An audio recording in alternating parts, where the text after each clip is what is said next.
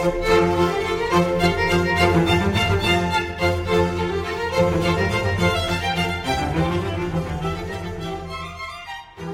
gentle listeners. We wanted to. Hold on.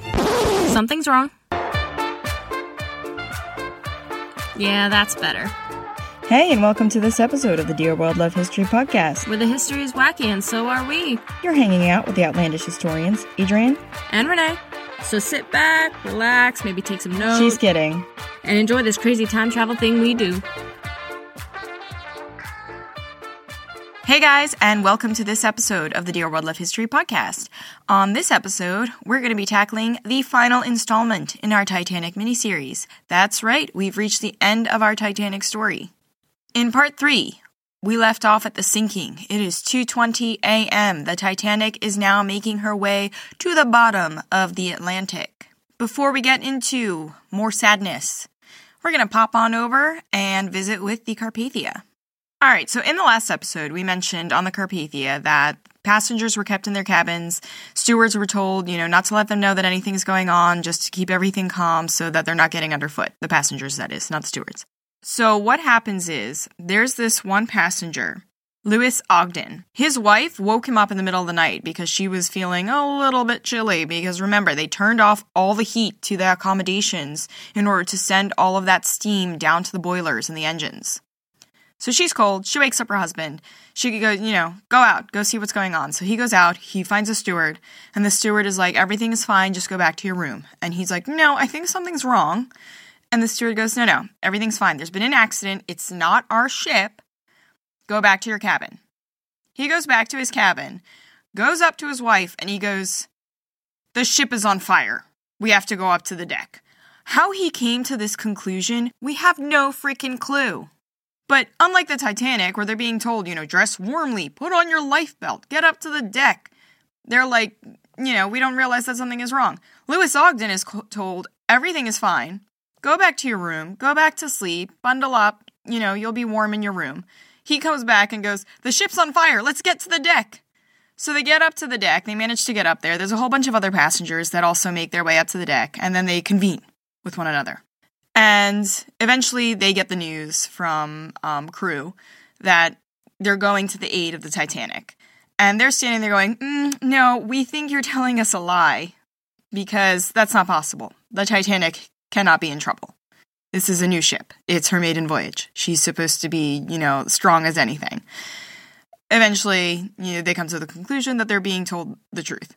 Now, my opinion is had Lewis Ogden been on the Titanic and they knocked on his door and said, Excuse me, sir, put on your lifebelt, dress warmly, get up to the deck, I think before they even finished, this man would have been sitting in a lifeboat. In fact, I wouldn't put it past him to have dropped the lifeboat on his own and rowed out into the middle of the Atlantic just to get to safety. If he remembered his wife in that scenario, eh, I don't know. Probably, you know, since he went back to tell her that things were on fire when they weren't. Yeah, but considering how quickly he'd be running to the lifeboats, who knows? Right? She's still standing there on the deck going, Um, excuse me, Lewis, darling. You forgot something. Me! So yeah, we just wanted to share that funny story with you because honestly, when I read it, I just started laughing. This, they're being told everything is fine, and his conclusion is the ship is on fire. In the middle of the ocean, the ship is on fire. So, that story done. We are going to pop on over to the Californian. The Californian has stopped for the night and it is sitting 10 miles away from where the Titanic was last located. Now we're going to join Second Officer Stone and Apprentice Officer Gibson at 2 a.m., 20 minutes before the Titanic sank. Now, they are on watch and they are they are seeing this ship out in the distance that they don't know is the Titanic, that they don't realize is in distress. And they think, "Hey, this ship's disappearing. That's kind of odd." So Stone sends Gibson down to Lord at 2 a.m. to tell Lord, "Hey, they fired 8 rockets. Were there any colors?" he asked. "Were they all white?" To which Gibson says, Yes, sir. They were all white.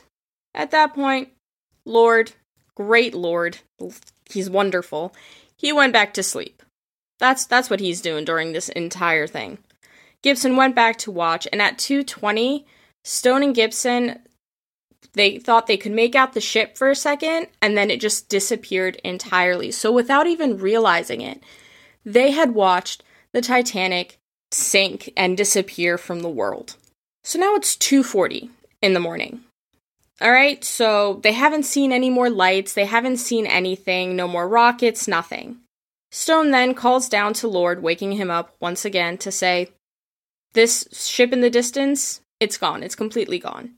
Lord says, Okay, cool. Again, he asks about the rockets. Were they white? Yeah, yeah, man. They were white.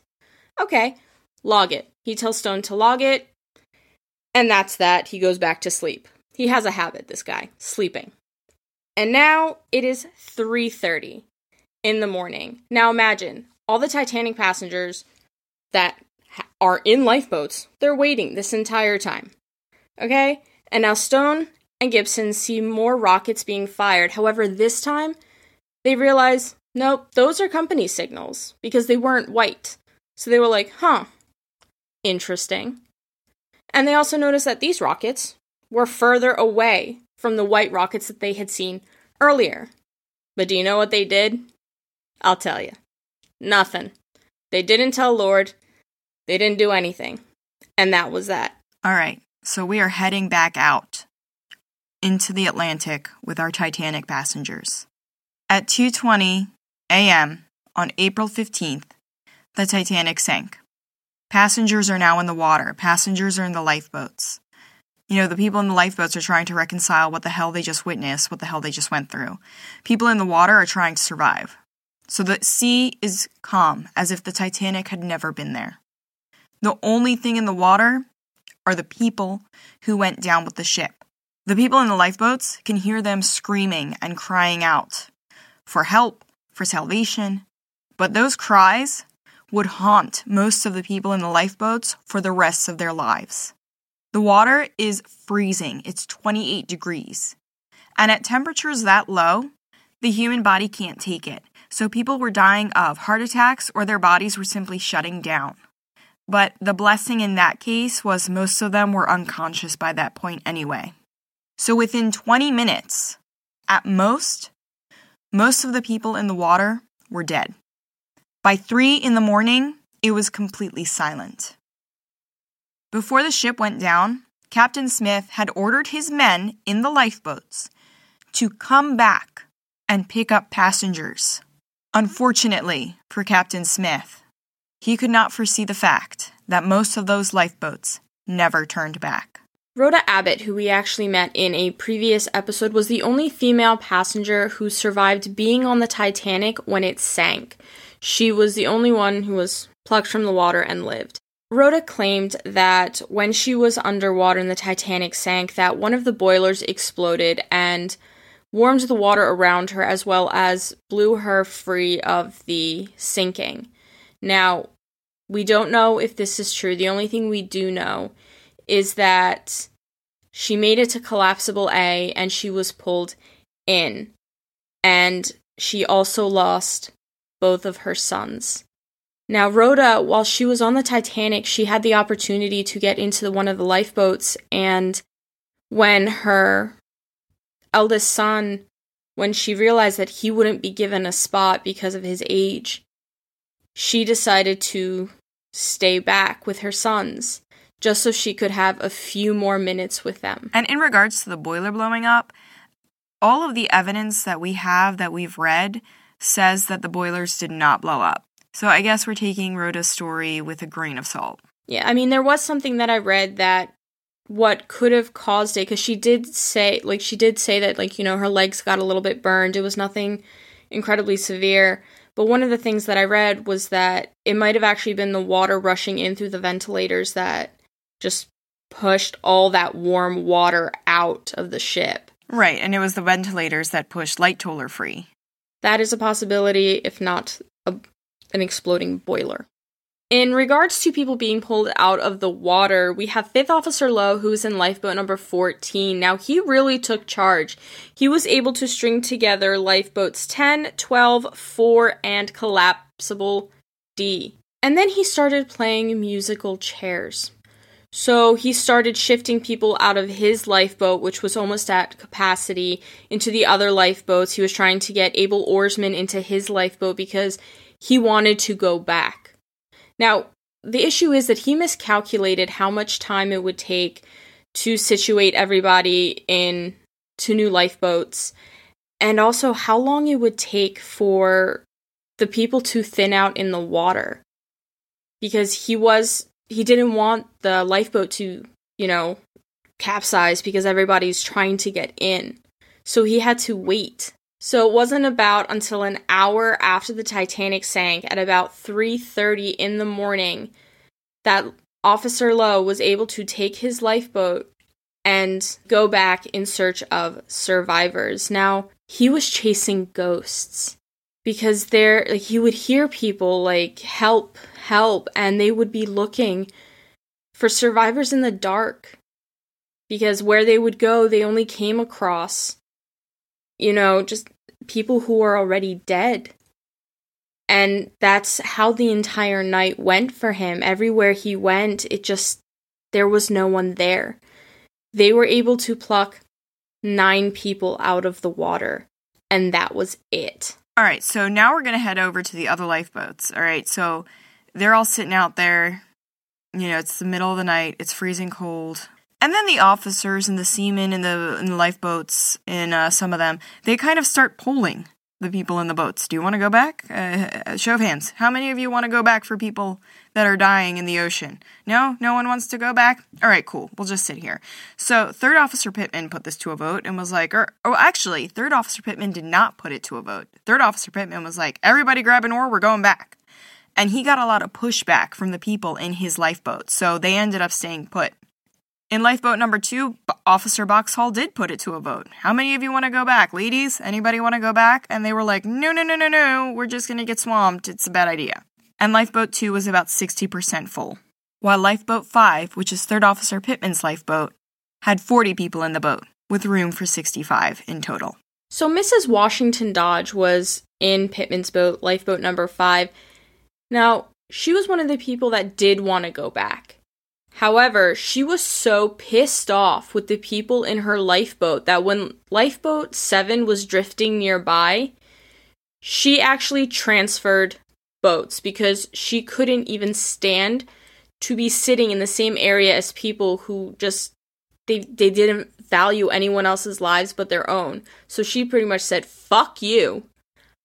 I'm going over here." Then came lifeboat number six, which Quartermaster Hichens, our most favorite man of the night, aside from Captain Lord, Yeah, I was about to say he's my second favorite person. was in charge. And he did not put it to a vote. There was no vote on boat six. He was like, yeah, no, we're not going anywhere. Now, the women of boat number six, and this included Margaret Brown, were like, yeah, no, we, we want to go back because um, there's a lot of people out there and they need to be saved and we need to go help them. And they argued back and forth with Hichens, and eventually he overrode them and was like, yeah, no, shut up, we're staying here. So lifeboat number six had 28 people in it, capacity of 65. Then in number one, the fireman was like, hey, we have to go back. And everyone in the boat was like, no, no, no, no, no, no, no, no, no, no. And this is the boat that had 12 people in it, and it could fit 40. So they stayed put. And this kept going, you know, in each in each lifeboat. Um, lifeboat number four did pick up some additional people from the water, but this wasn't because they turned around and went back. It was because people were just closer to the lifeboat. So as they were rowing by or people made their way to the lifeboat, they pulled them in. And they pulled eight people from the water into lifeboat number four. Over 2,000 people were on the Titanic when she left Queenstown in Ireland. 1,500 people went into the water, and only 700 plus were saved that night. So now they had nothing to do but sit, wait, and hope that help was coming because they had absolutely no idea that the Carpathia was on her way. The only ones aware of that were Phillips, who's dead, Bride, and Captain Smith. Captain Smith is also gone. Harold Bride made it to Collapsible B. So they're terrified they're going to starve to death, they're going to freeze to death, or that the lifeboats are going to drift all apart from one another and that they're just going to be these lost little islands out at sea. Remember, there are also children in those lifeboats. Edith Rosenbaum Russell, who, remember, made it into the lifeboat with her little toy musical pig, which seems like a really silly thing, but it was her good luck charm. So she actually kept the kids calm in her lifeboat by winding up the tail of her musical pig and playing the music for them. The lifeboats are now just drifting apart from one another over about four to five miles apart. So, as some lifeboats were nearby, people started tying themselves together, such as lifeboat 5 and 7, which is how Mrs. Washington Dodge was able to transfer lifeboats. To pass the time, Fourth Officer Boxhall had flares in his lifeboat and he started firing them off. Now, because everyone was so far apart, there were people who thought that these flares were signals from a rescue ship that was on their way. Yeah, and he was firing those flares in the hopes that there was a ship on its way, so that way, you know, they'd spot the flares and know, ah, okay, that's the position, that's where we need to get to, that's where people are. All right, so number six, lifeboat number six was not having an easy time of it this night. So it got to the point where the women were so fed up that you know, they basically told Hichens and Arthur Peuchen to shut up because they had both decided that the end was nigh. All right, Hichens was like, that's it, we're doomed. Peuchen was no better. So Margaret Brown told Arthur Peuchen to shut up and just keep rowing because she wasn't having any of it anymore. And this was a boat full of strong women because Margaret Brown was in there, Helen Candee was there, as were two English suffragettes, Elsie Bowerman and her mother, Edith Chibnall. Now, they were also members of Sylvia Pankhurst's Women's Social and Political Union. So they took control of the boat. They started rowing to keep warm, to keep busy, whatever the reason was.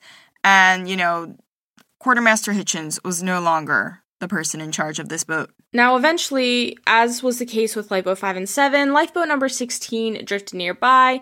They tied themselves together to Lifeboat 6 and all was dandy. Now, Margaret Brown, now being in charge, was like, yeah, no, now we're gonna cut like loose from one another so we can row to keep warm. This is where Hichens was like, uh, no. No, no, this is not happening. This is not a thing.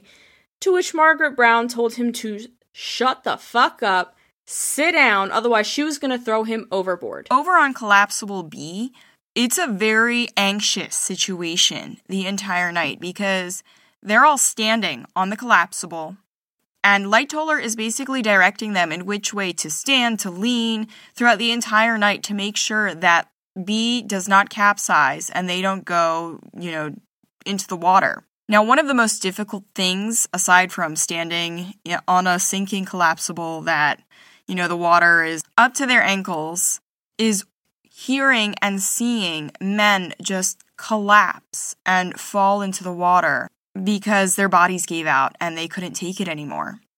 Um, and Harold Bride, as I mentioned earlier, was one of the men that was pulled onto Collapsible B. So he shared the news with Lightoller that Captain Smith knew before the Titanic went down that the Carpathia, the Baltic, and the Olympic were on their way. Now, in Collapsible A, the one that Rhoda Abbott was pulled into, we also have Norris Williams, the tennis player. So they are standing in knee deep water. At one point, they tried to pull up the sides, but they were broken, and that just caused lots of badness. So they were like, you know what, we're leaving these sides alone, and we're just gonna stand here and pray that someone's coming. And once Harold Bride had relayed that information to Lightoller, just to hop back to B real quick, um, you know, he passed it around to all the other men on the boat just to keep their spirits up, you know, keep them hopeful so that they know they have something to live for. And he figured that, you know, it would be around the time the sun was rising that the Carpathia would arrive because Harold Bride had relayed how far the Carpathia was from them, which was actually the closest ship out of the three coming to their rescue also, as the night wore on, the wind grew worse. You know, it became chillier. The wind picked up. The weight, the sea became choppier. It started, you know, little waves. And again, collapsible B is sinking little by little. So as the night is wearing on, or the early morning, really, you know, that water is at their ankles and then it's rising up their shins. And, you know, it's very worrisome, to put it lightly, to be standing on that collapsible knowing that at any moment they could all end up in the Atlantic. And fortunately, everybody's hope did pay off at 3:30 in the morning. The passengers saw a flash of light. Now, if you recall what I said a little bit earlier with the Californian at 3:30, they saw company signals, meaning there was help on the way and they were almost there. So the Carpathia is on her way to the Titanic's position, as is the Baltic. Now, since the Carpathia arrived before the Baltic, she was able to send a message to the Baltic and let them know, you know, we're here, we're picking up passengers. So the Baltic never went to the position of the Titanic where she was sinking. The Baltic actually turned back around and went back on her own course. During all of this, Captain Rostron actually kept a really great log of all the things that he was doing because he figured that, you know, eventually, once this whole thing was over, he would need to present, you know, every step, every action that he took to get to the Titanic and rescue her passengers. Even though the Carpathia was smaller than the Titanic, she could still carry up to 2,500 passengers. Um, for that's full capacity. But at that time, the Carpathia only had 743 passengers on board, which was perfect for picking up Titanic survivors. And as we mentioned in the previous episode, Rostron actually ordered his crew to give up their cabins. The first person to give up his cabin was Captain Rostron for Titanic survivors. And eventually they could actually spot the flares that Boxhall was sending up from his lifeboat. But because of the conditions of the night, because it was so clear, it actually seemed like the flare was a lot closer than it was. So Rostron thought, like, oh, yay, you know, the Titanic is still afloat. You know, he'd end up discovering much later that not the case. Now, because the night is so clear, that's actually great for the Carpathia because she was steaming straight into the same ice field that the Titanic got caught in and they were able to spot those icebergs because of the clear visibility and because of the extra lookouts Rostron had posted.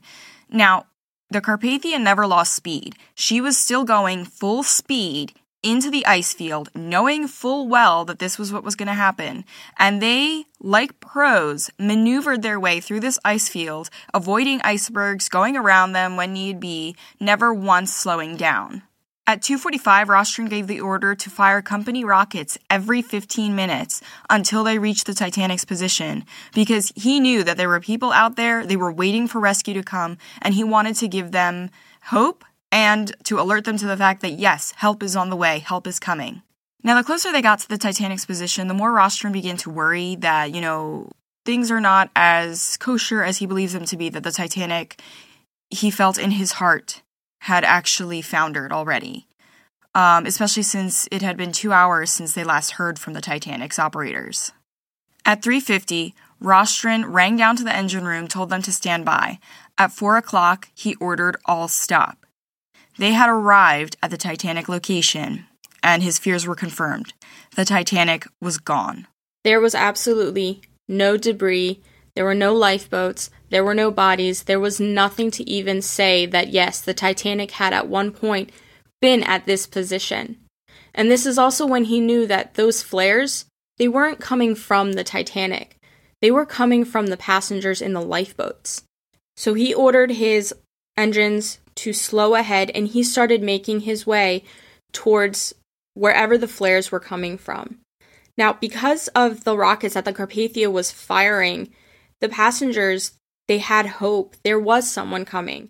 When it became more apparent what that white flash was, that they were in fact rockets, people started setting their hats on fire, like their straw hats, their handkerchiefs, newspapers, anything and everything that they could use to get the attention of this rescue ship. Since the flares were coming from lifeboat number two, that was the first lifeboat that the Carpathia did reach. So that was Boxhall as well as 24 other passengers. And as we mentioned earlier, the ocean is starting to become choppy, so the Carpathia had to find a way to shelter the people in the lifeboat from the choppy sea while picking them up safely. Now, the Carpathia did almost hit an iceberg, but they were able to avoid it. And Rostron told some of his men to go down to the gangway and guide the lifeboat in safely since Fourth Officer Boxhall was the only seaman in the boat. Elizabeth Allen, at 4:10 in the morning was the first passenger to step foot on the Carpathia, and Boxhall was the last from his lifeboat. Now, as soon as Boxhall was on the Carpathia, he had to immediately go to Captain Rostron, to which he asked, you know, is the Titanic really gone? And Boxhall was heartbroken, absolutely devastated. You know, he said, yes, the Titanic sank. There were hundreds, you know, if not a thousand, maybe even more passengers that were in the water and they were all gone. Realizing that, you know, these passengers have been in the water for hours. Rostron knew that he needed to move as quickly as possible to get everyone on board safely. And as they were working, you know, the morning light revealed to them that while, yes, they knew they were in an ice field, they saw just how many icebergs and growlers they were surrounded by. It was kind of like a holy shit moment because they were just everywhere. One wrong turn and the Carpathia could have been damaged. So while uh, the lifeboats are making their way to the Carpathia, Fifth Officer Lowe, remember in charge of Lifeboat 14, went back, picked up more passengers from the water. He decided he was going to hoist the sail on his lifeboat. Screw the oars, we're hoisting the sail, and they were going to sail into the Carpathia's side. Now, as he was doing this and as they started getting underway, he saw Collapsible D was sitting, you know, a bit ways off, and that they were sitting a bit too low in the water. They were having a hard time of it. So he brought Boat 14 over and Collapsible D started freaking out when Lightoller came over. They were like, no, no, no, we've got way too many passengers. We're not doing well as it is. We can't take more. And Lightoller was like, uh, yeah, no, I don't want to put passengers in your boat. I want to tie your boat to my boat, and I'm going to tow you in to the Carpathia. So he tied Collapsible D to Boat 14 and started towing Collapsible D towards the Carpathia. On their way over, he also saw Collapsible A, which, you know, is sitting there half submerged in the Atlantic Ocean, people inside of it freezing to death. So he made his way over and he pulled passengers out of Collapsible D, Rhoda Abbott being one of them. So during the night, at least half of the people in Collapsible A had died. There were only 13 left. With that done, Lowe made his way towards the Carpathia.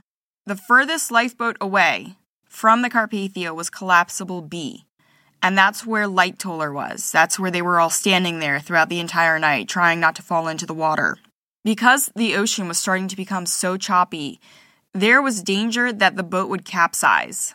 So Lightoller started blowing his whistle, especially since, you know, help had arrived. Hearing this, Boat 4 and Boat 12 made their way to Collapsible B to get people off of there. So the men had to be so, so careful when leaving the collapsible to get into another lifeboat. Otherwise, it could turn over and everyone else would be thrown into the Atlantic. So about four or five men went into boat four, and the rest got into boat 12. Now, Harold Bride, poor Harold Bride, would end up a victim of frostbite to his feet for weeks after this. Uh, according to Baker Joughin, he just swam on over to one of the lifeboats and was pulled in from the water. His account is that he was in the water the entire time after the sinking. He never once got in a lifeboat, and that's due to the fact that he drank alcohol before going into the ocean. Not true, because alcohol actually makes hypothermia set in faster, but that's his account that he was in the water the entire time. Unrealistic, but fine. He can have his moment. So Lightoller was the last one off Collapsible B. He ended up taking the body of one of the dead men into Boat 12 with him. Once in Boat 12, he took command and they made their way to the Carpathia. Um, in total, it took about four hours to get people up to the Carpathia in the lifeboats and get them out of the lifeboats and onto the Carpathia. Once on the Carpathia, then people could start to warm up. But more importantly, for those who lost loved ones, there was a frantic search on board for their husbands, for their sons, in the hopes that they could be reunited, that maybe, just maybe, they were in another lifeboat. As you can imagine, in many of these instances, it was not a happy ending. You know, we know that 1,500 people went into the water and almost all of them died. But there were a few happy instances one of which was Mrs. Washington Dodge. She was, in fact, reunited with her husband. She had gotten into a lifeboat and he had remained on board as men were not allowed. However, later on, they needed another man in the boat and they said, You, get in. So Washington Dodge was able to get into a lifeboat and survive. Then there was Billy Carter, and I think this is actually one of my favorite stories. So, he was able to get into Collapsible C way later on, and now he's already on the Carpathia, and he's, you know, he's looking out. He's like, oh my god, where's my family? Where's my family? And, you know, he sees, he sees his wife, he sees his daughter, and then it's, I'm sure he flashed, like, hot and cold because he's like, where is my son? Where is he? God, I love this kid. You know, he takes off the hat, the women's hat that he's wearing, and he's like, Here I am, father! So, luckily for Billy Carter, his all of his family survived. Then, happy yet slightly sad, there is Marianne Thayer, who was in a lifeboat, and we know that her son, Jack, he did jump into the water. He had survived when his friend hadn't. They were reunited on the Carpathia, and then it was the heartbreaking moment of where is my father? And unfortunately, John Thayer did not survive. And probably the most heartbreaking story of all, and forgive me if I start crying. So there was an Italian woman in the third class, and she's on the Carpathia and she's screaming, Bambino, Bambino. And eventually they figured out, oh, okay, like she's looking for her child. And they found her child and they gave her to her. And the woman only started to cry even harder because then she started screaming to Bambino. She had two kids, and they later found out that her other child was they she was picked up from the water, but she was currently defrosting on the hot press. And it's a very weird way of putting it, but unfortunately, the child had frozen to death. They were frozen and they needed to thaw out. So at 8:15, pretty much all the lifeboats were had been picked up of passengers except for lifeboat number 12, which was Lightollers' boat. It was moving incredibly slow because Lightoller really wasn't going to take any risks as the capacity was 65, but this boat had 74 people in it. He needed to make sure that in these choppy waters that no like there was no risk for capsizing. Seeing this, Rostron, you know, he called down to the engine room and he asked them to start it back up and he started making his way towards lifeboat 12. And the way that Rostron pulled up was very similar to how he had done before with Boxhall, making sure that he was protecting Lightoller and the passengers from the rough sea. So it was about 8:30 when you know they were side by side and passengers were being hauled up into the Carpathia. Now, First Officer Horace Dean of the Carpathia, you know, he's looking over the railing and he calls down to Lightoller. He calls him Lights and he, making a little bit lighter of the situation, you know, saying, hey, hey, what are you doing down there, man? And now this is because Dean and Lightoller are best friends. Now, Dean had been the best man at Lightoller's wedding, so that I'm sure Dean was kind of like, oh my god, my friend is on this sinking ship, and now he can finally relax for a moment, be like, thank God he is okay. Because I I'm sure part of what was going through his head was how do I tell his wife if Lightoller didn't make it? And in fine fashion, Lightoller was the last passenger, crew member, person, whoever, to step foot on the Carpathia, and he was the most senior officer to survive the sinking.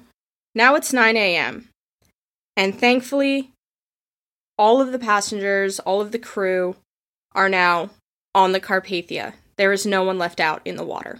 Now it's decision time for Rostron. He's like, okay, I've got all these people from the Titanic. Yay. We didn't lose a passenger. No one was injured being brought onto the Carpathia. You know, bonus points. What the heck do I do with them now? There are two options. One, he turns the Carpathia back around and goes back on his route towards Europe. Two, he keeps going in the direction that he was going to New York that ended up being the choice that he made because, you know, they took stock, they took inventory, and they were like, okay, we don't have enough food on here for all of these passengers to make it to Italy. So we are going to New York. Once all the passengers and crew were on board, the Carpathia's crew took a tally. You know, they wrote down people's names. They counted it all up. 705 passengers and crew were brought on board. Rostron realized that more than 1,500 people had gone into the ocean. As a result, Rostron was a very religious man. You know, also, he was very heartbroken over the fact that they couldn't arrive in time to save more people, so he organized a memorial service to be held in the first class lounge in order to allow the grieving Titanic passengers and crew, you know, some form of closure and a way to mourn. So the Carpathia's crew, you know, in addition to getting people's names, writing them down, figuring out how many crew and passengers they brought on board, were also handing out clothing, they were handing out food, blankets. And in addition to this, the Carpathia's own passengers came out and they were doing all they could to assist the crew in helping the Titanic passengers, you know, kind of work through what they just experienced. They tried to do any little thing that they could to make this just a little bit easier. That included giving up their own rooms, you know, doubling or even tripling capacity in other rooms so that the Titanic passengers could have some peace and quiet. Now, Mrs. Ogden, remember Louis Ogden, the ship is on fire, let's go to the deck. So his wife, and a few other women from the Carpathia went around and they were giving, you know, cookies and coffee, um, trying to console Titanic passengers. They came up to these two women from the Titanic and they were trying to make them feel a little bit better. But, you know, there's nothing you can do, there's nothing you can say. There's no amount of tea or coffee that can make a situation like that any better. So those women, you know, upset, grieving, said, please just leave us alone. We just watched our husbands die. Earlier in the morning, when you know the other lifeboats were coming up to the Carpathia and passengers were being brought up, Ismay was one of them from Collapsible C. When he got on board the Carpathia, he didn't speak to anyone. When Boat 14 pulled up next to the Carpathia in the morning, uh, Norris Williams was actually able to go up the rope ladder on his own, even though his feet were frostbitten. He drank some brandy, he ate some food that the cooks from the Carpathia had made him, that according to him was the best meal he'd ever had. And then he found a nice, comfortable spot behind the stove. Okay, this is a first class passenger. He and he w- took a nap behind the stove because it was warm. It was a warm place, and after four or five hours out on the ocean, I don't blame him. Now, here's another story of a passenger searching for a loved one. Mae Futrelle, seeing that some of the men had made it off the Titanic and onto the Carpathia, started frantically searching for her husband, Jack and she's going around asking people, Have you seen Jack? Have you seen my Jack? No, no one has seen Jack. Every lifeboat that came up to the Carpathia, she would go out and she would check through all the passengers. No Jack, she would go back to the first class dining saloon and wait for the next lifeboat. And she did this for every single lifeboat, only to discover that her Jack was gone. First class passengers, Madeline Astor, Marion Thayer, Emily Ryerson, would all come to the conclusion in the early hours of the morning that they were widows. Their husbands were gone. Emily Ryerson, unfortunately, was on her way back to the United States to Philadelphia to bury her son Arthur. Now she would bury her husband and her son. And Eleanor Widener lost both her son and her husband. Women from the Titanic kept trying to find their loved ones, you know, kept asking the captain, kept asking the crew, Are there any boats? There have to be more boats. Please, please, there are more boats out there. There were no more boats. Those were the last. The passengers that were on board the Carpathia were the only survivors. How these women managed to go on, the strength they had, bless them. Because I don't know how some of them did it, especially Eleanor Widener, having lost both her son and her husband. Honestly, I think, I don't know what I would have done in their situation, but that required an incredible amount of strength. We're going to take a step away from the passengers for a second, otherwise, Adrian and I are going to be blubbering messes and you won't understand a word we're saying. Now, everyone is on board. Everything's cool. Rostron now says we need to get some of the lifeboats. So they take 13 of the Titanic's lifeboats that they are going to return once they're in New York. And the other ones, they just left them in the water, set them adrift because there was no more room for any more lifeboats. Now, as they're pulling all these lifeboats on board, the Mount Temple actually arrived on the scene. Rostron was able to speak with Captain Moore apprise him of the situation, and ask the captain to just continue the search for survivors because maybe, just maybe, there's a chance that someone else was there. At around 9:15 as Rostron is, you know, making the plans of set the course to New York, there was a second ship in the distance. And after exchanging flag signals since, you know, the wireless is totally out of commission as the operator is working like mad communicating with everybody else, that ship, that second ship is none other than the Californian. As Rostron was going to New York, he actually asked Captain Lord to, hey, take a look for more survivors, for bodies, just because we gotta go. So you do the thing, and we're gonna book it since, you know, we have the survivors on our ship and we did all the other work. As a service is being held for the survivors and those who have perished, the Carpathia did take one final look in the area to see if there was anything else, anyone else they would be able to find, just to be, you know, quadruply sure before starting their journey to New York. Now, as I mentioned, the wireless was kind of busy at the moment, and that was actually because Harold Cottam, which was Carpathia's operator, and Harold Bride from the Titanic were working tirelessly to broadcast the list of survivors, as well as sending any messages, like private messages between family members. Bruce Ismay had Harold Cottam send one of the first messages to New York to the vice president of White Star. And this message was pretty much, you know, we need to get the crew back to England as quickly as possible. And he signed it as Yamsi. That is Ismay spelled backwards. And this is where people start trying to find demons where there are none. There was a lot of controversy surrounding this cable, and that was because people started thinking, you know, he's trying to get the crew back to England so that they don't have to testify at the Senate hearing that is now starting to form in Washington, and the fact that he signed as Yamsi as if he was trying to hide his identity. One, he always signed his cables that way. That was just his thing. Two, there was no way for Bruce Ismay to know that this hearing is starting to happen. He wasn't trying to evade the American inquiry.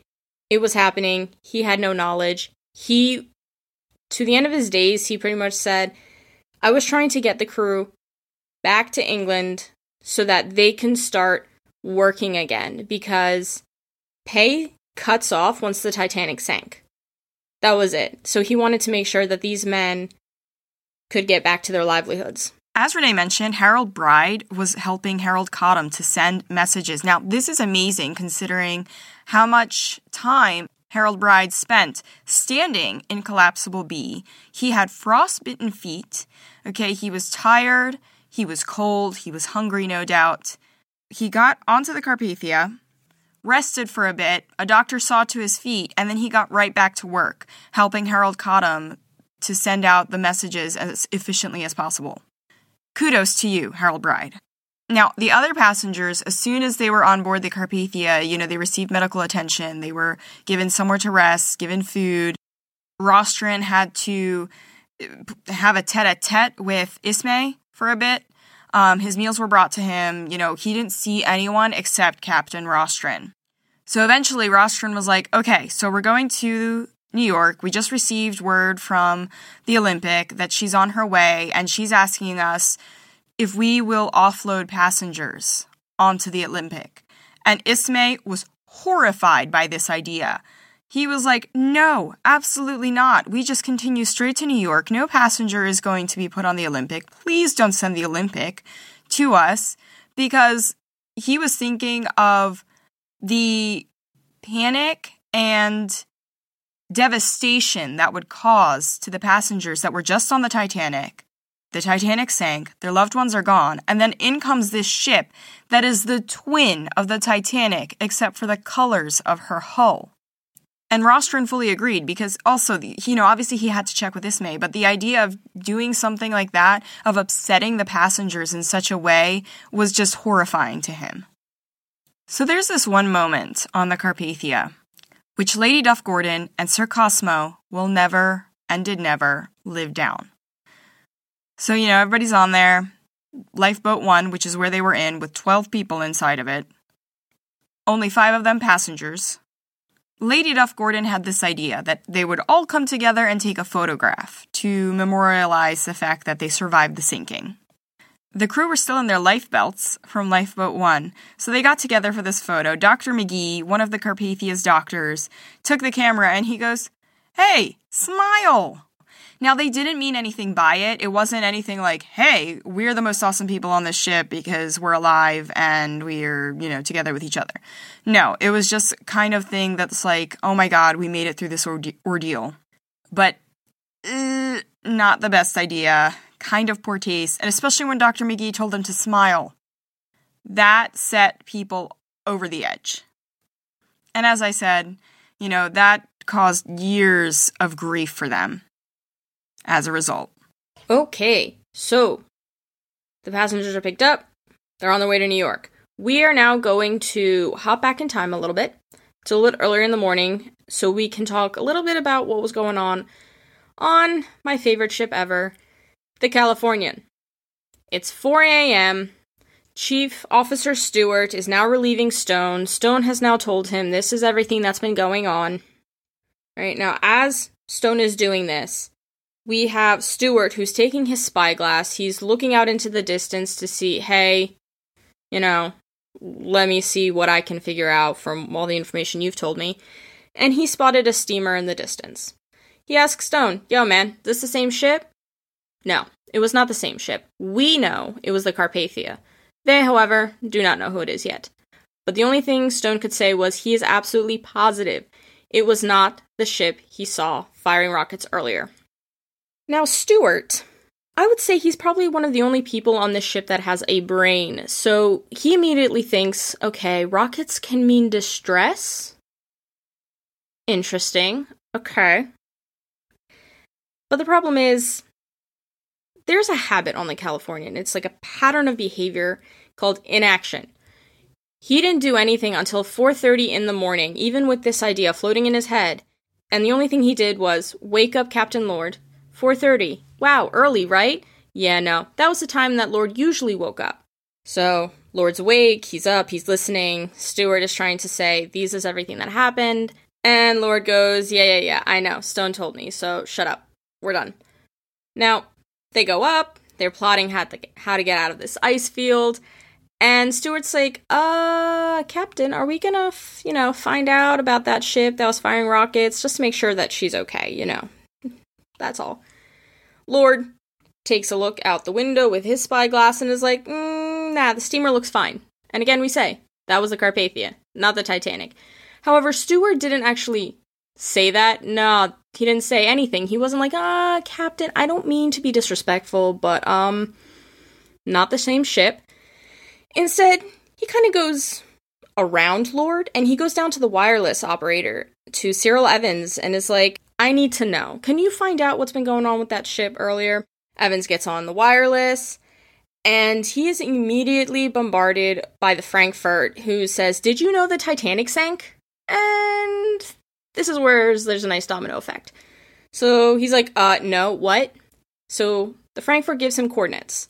And then the Virginian cuts in, is like, hey, did you hear about the hi- hear about the Titanic? And Cyril Evans is like, um, about that. So the Virginian also gives him the coordinates, and they're exactly the same. Cyril and Stewart run up to the bridge. They give it to Captain Lord, and his reaction, I think, is the most interesting of all.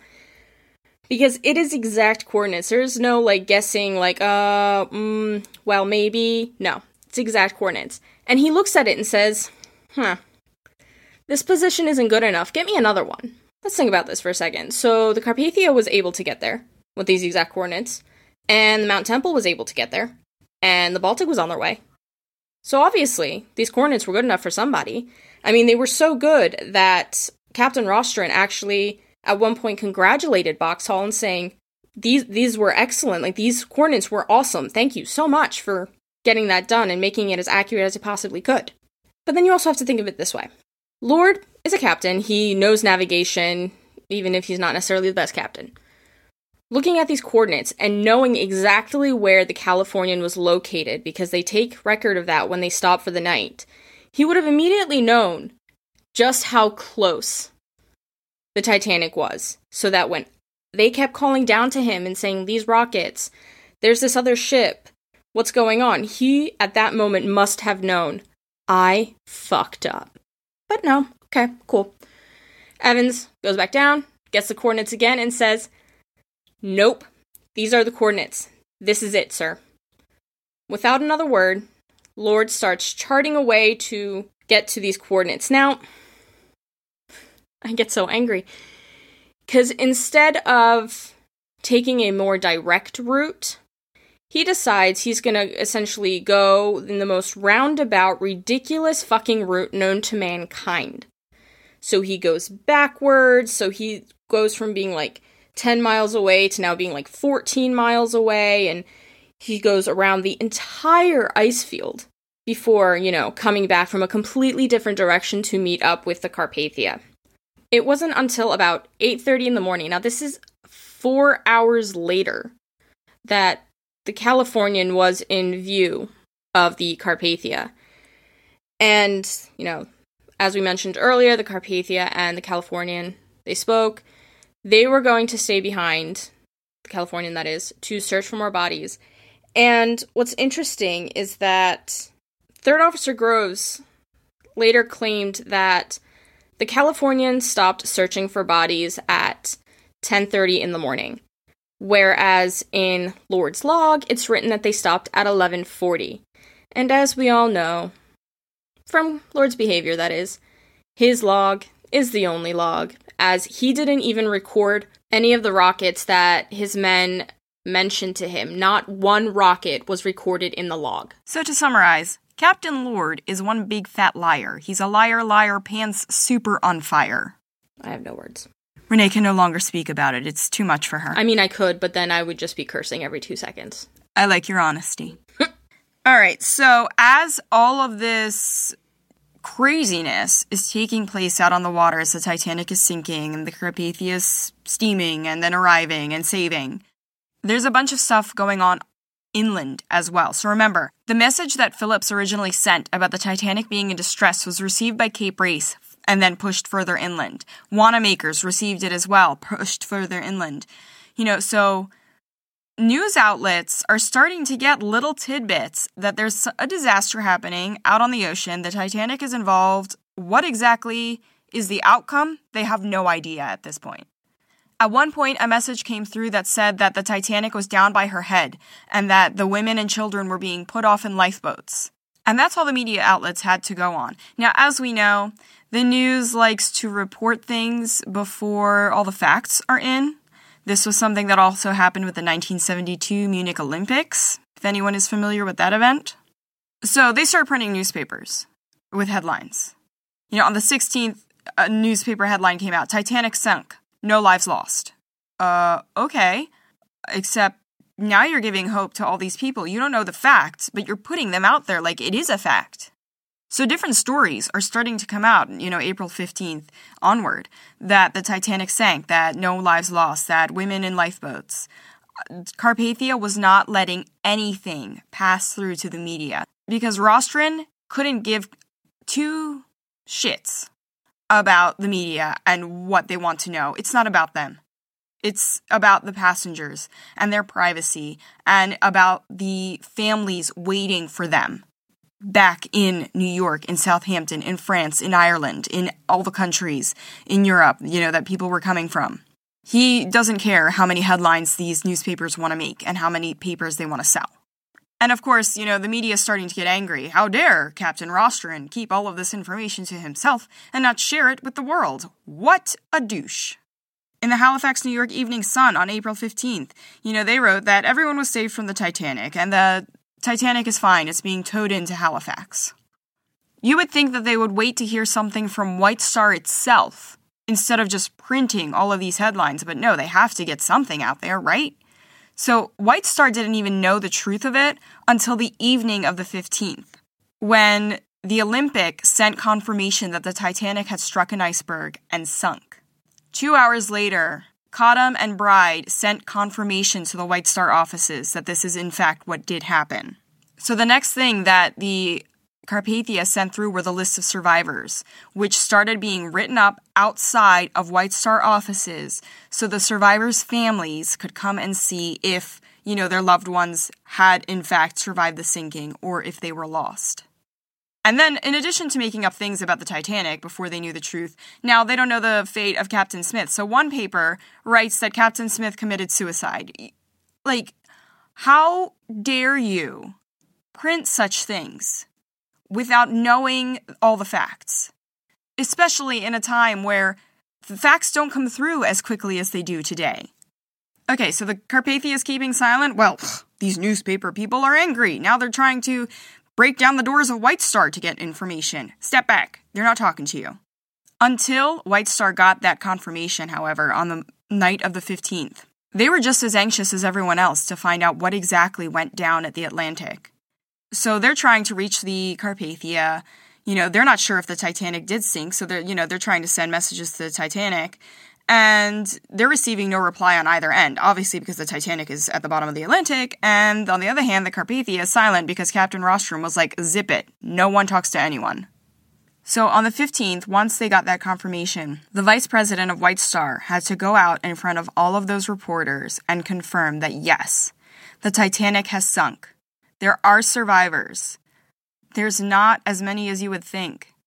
And they are on board the Carpathia, that the Carpathia is on her way to New York. People started gathering outside of the White Star offices in New York. They were trying to figure out what had happened to their loved ones. And some of the people that ended up at the office were the wife of Ben Guggenheim, Vincent Astor, who was John Astor's son, and he was taken into Franklin's office, and Franklin is the VP of White Star, and he left in tears. He was absolutely devastated, and un- obviously, understandably, why.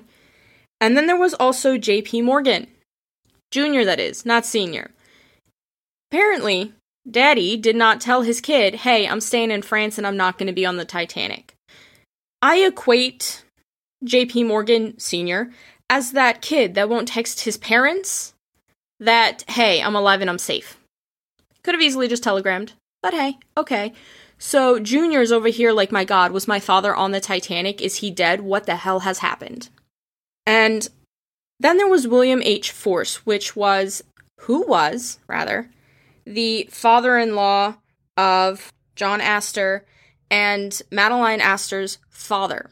We have two conflicting accounts. One account says he went down to the offices and he was told there. Another account says he was waiting by the phone at home and a jackass reporter called him to ask him, Hey, is it true the Titanic sank? Did your kids die? And this man was absolutely heartbroken, saying, like, no, no, this can't be true, this can't be true, this can't be true. No. So we're not sure which account is accurate, so we thought we'd just give you both. And then, unfortunately, there is also Mrs. Hess, who was the daughter of Isidore and Ida Straus, the couple that chose to stay on the Titanic. And because these stupid newspapers keep just printing news when they don't have any of the freaking facts, and as we mentioned, one of them says that Titanic was being towed to Halifax. She got on a train and she went to to Halifax hoping to see her parents, and unfortunately, no one was able to reach her before she left. Right. I mean, you could say, oh, you know, why didn't she just wait to get information? But it's 1912. This isn't where, you know, in 10 minutes there will be a new update. It's just a lot of guesswork. No one knows what's true and what's not. And I'm sure she went to Halifax on the hope that that was the true story that how that Titanic was being towed to Halifax and her mother and father would greet her there. Because just imagine being in her position. Do you think you would be able to wait to find out what's the real story, or do you think you're going to go insane if you do nothing? So you have to do something. And one her something was trying to find answers for herself. And still, as these families are being told their loved ones have perished, the newspapers continue. They're pissed off at Rostron. They're pissed off at the Carpathia. They're pouting. They're ranting. They're like, How dare you?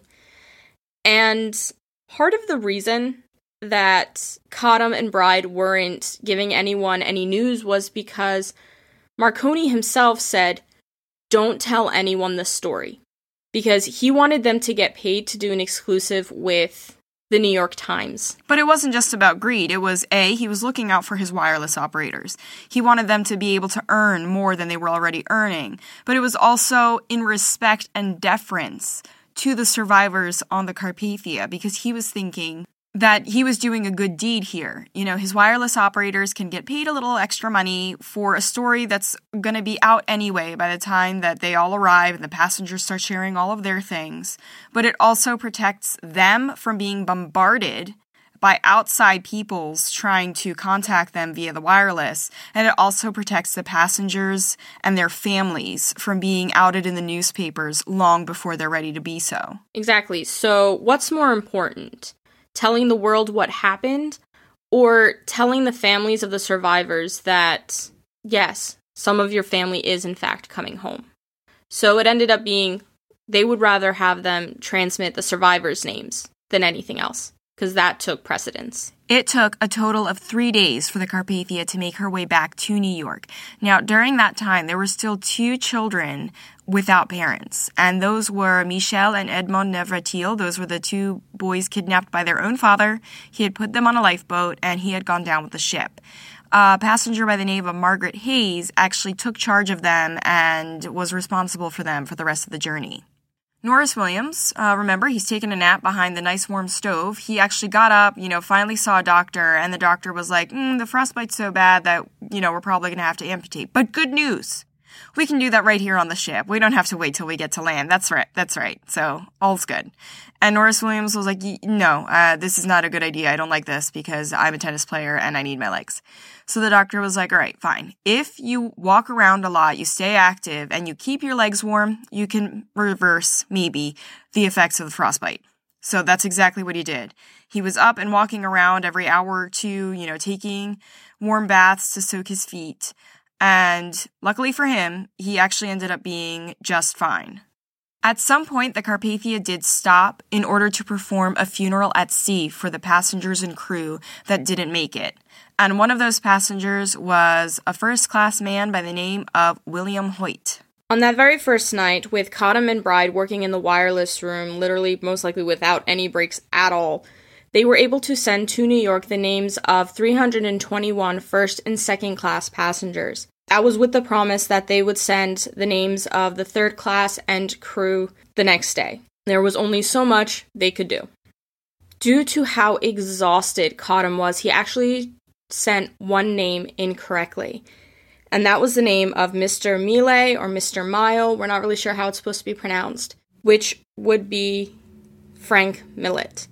So Frank Millet was incorrectly presumed alive. Now, at that night, President Taft and his wife, they were in Washington at the theater enjoying themselves, none the wiser, when someone from the White House came up to the president, gave him a note that told him there had been a sinking.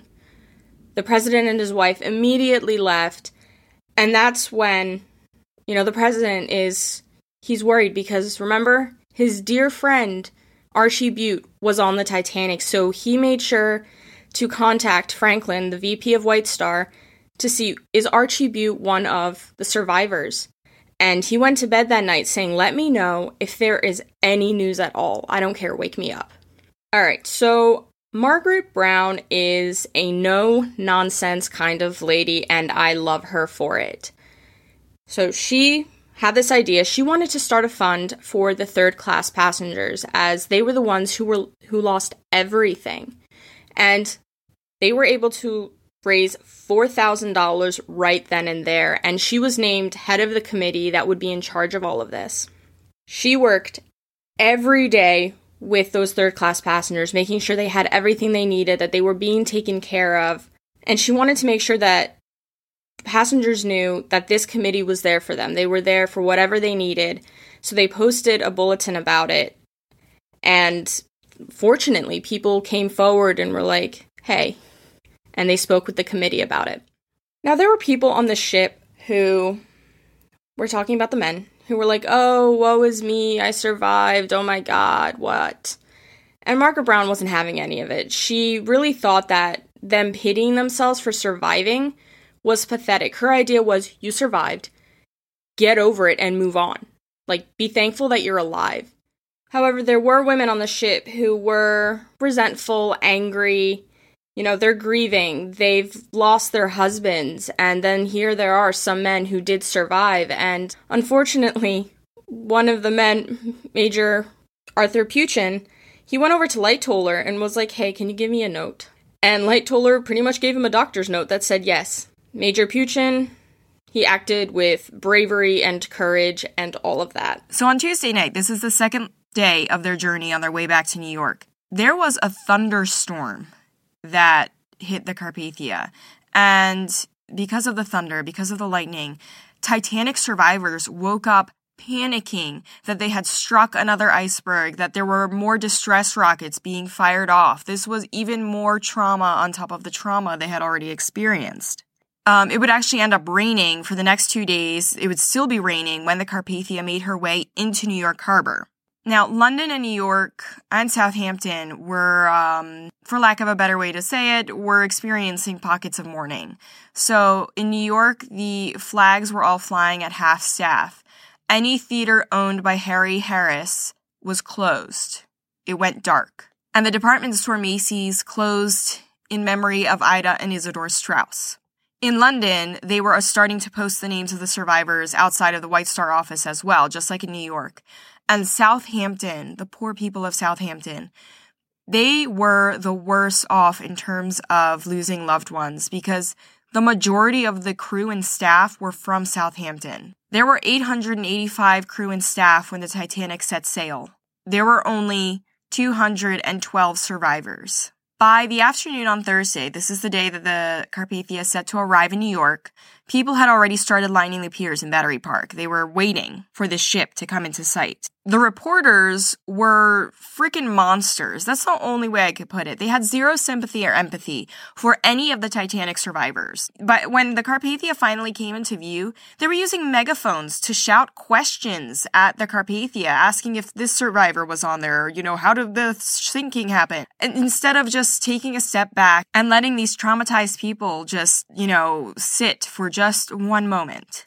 There was one reporter that actually made it onto the Carpathia, but unluckily for him, Captain Rostron had him detained at the bridge. There was absolutely no way that he was letting this idiot talk to any of Rostron's passengers. So by 9 o'clock that night, there were more than 30,000 people standing along the piers, standing along the Hudson River, waiting for the Carpathia. It is pouring rain, and they don't care. They just want to see this ship come into view. Some of them are because, you know, their loved ones are on the Carpathia.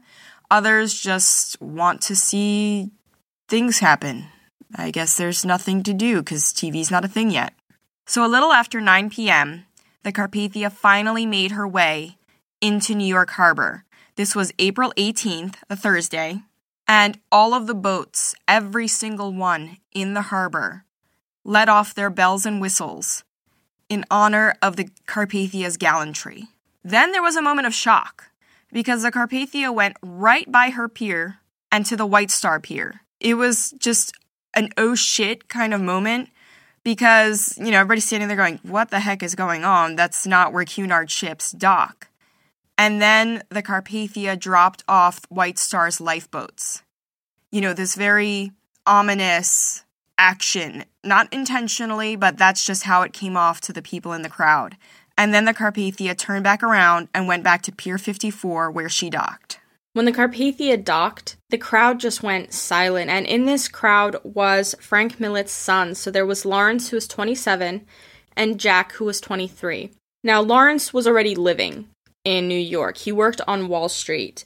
And, you know, coming here, he brought with him a flask of whiskey and some cigars because he thought his father would really appreciate that and enjoy them after everything that he had gone through. And then there was Jack, who had actually come down on Monday to New York from Harvard after hearing about the Titanic disaster. Also in the crowd was some of President Taft's men because he wanted to know for sure, even though he had a sinking feeling in his gut, did Archie Butt survive or was he one of the fallen? When it came to the passengers disembarking, Captain Rostron actually had the Carpathia's passengers get off first simply because he didn't want them to wait so long knowing how much like hoopla there would be really around the Titanic survivors and that they would be on the ship unnecessarily long.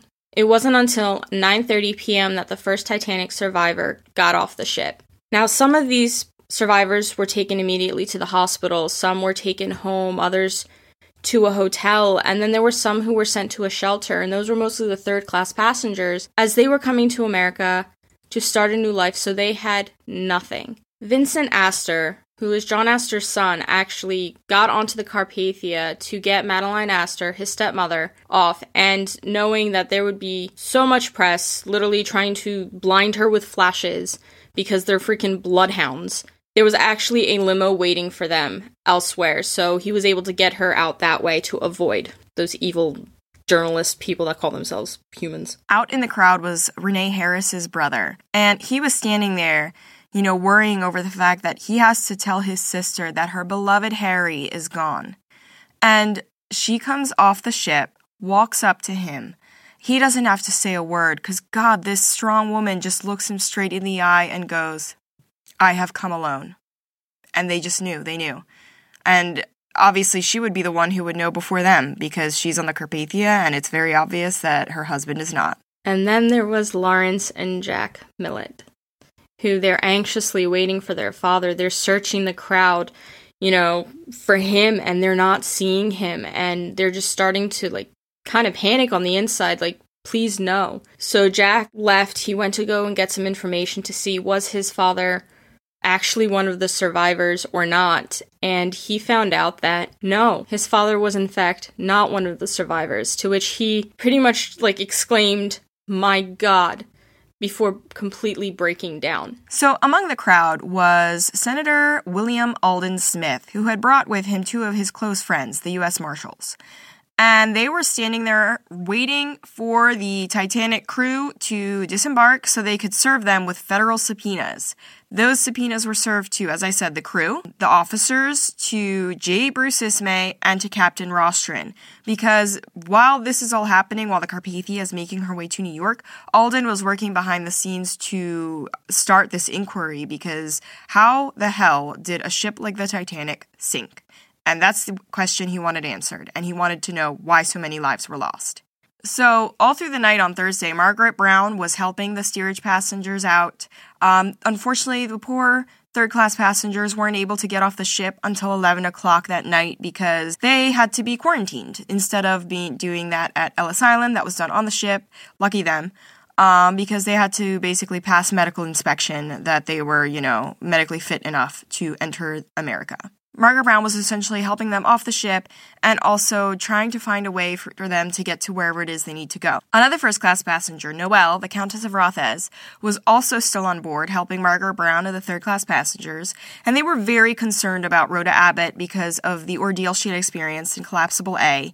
She still couldn't walk, you know, Rhoda was like, it's fine, the Salvation Army will take care of me. But no, they were going to make sure that she was going to be well taken care of. So they paid for an ambulance to take her to New York Hospital, and then they also put her up in a hotel. Margaret Brown actually stayed on the ship until the third class passengers were off, and then she stayed on in New York uh, because her brother brought her good news that her grandson was on the mend. So instead of returning to Denver, she stayed in New York and set up the Titanic Survivors Committee in Ritz Carlton. That was their home base. And now the press starts getting nasty.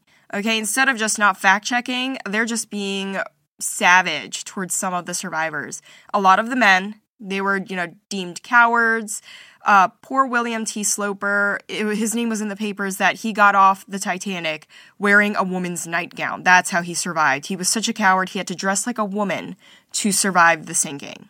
And the Duff Gordons, Lady Duff Gordon and Sir Cosmo also were being ripped apart in the press. Lifeboat 1, they started calling it the millionaire boat because there was a rumor now going around that Sir Cosmo had paid off the crew in Lifeboat 1 to not go back for survivors in the water.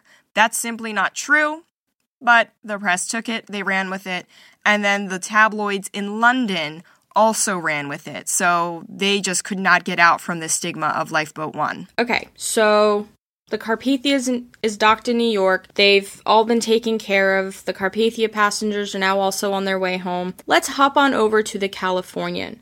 So, almost immediately after the Californian docked on April 19th in Boston Harbor, story spread wide that the Californian had watched the Titanic sink. And in order to get ahead of these rumors, Lord spoke with anyone that would listen that he was this great stand up guy who didn't do a damn thing wrong. And anyone who said otherwise, they literally had no honor. That was pretty much his way of putting it. Now, a few of the reporters came knocking and they asked him where was the Californian during the night of April 14th and the early morning of April 15th. His response?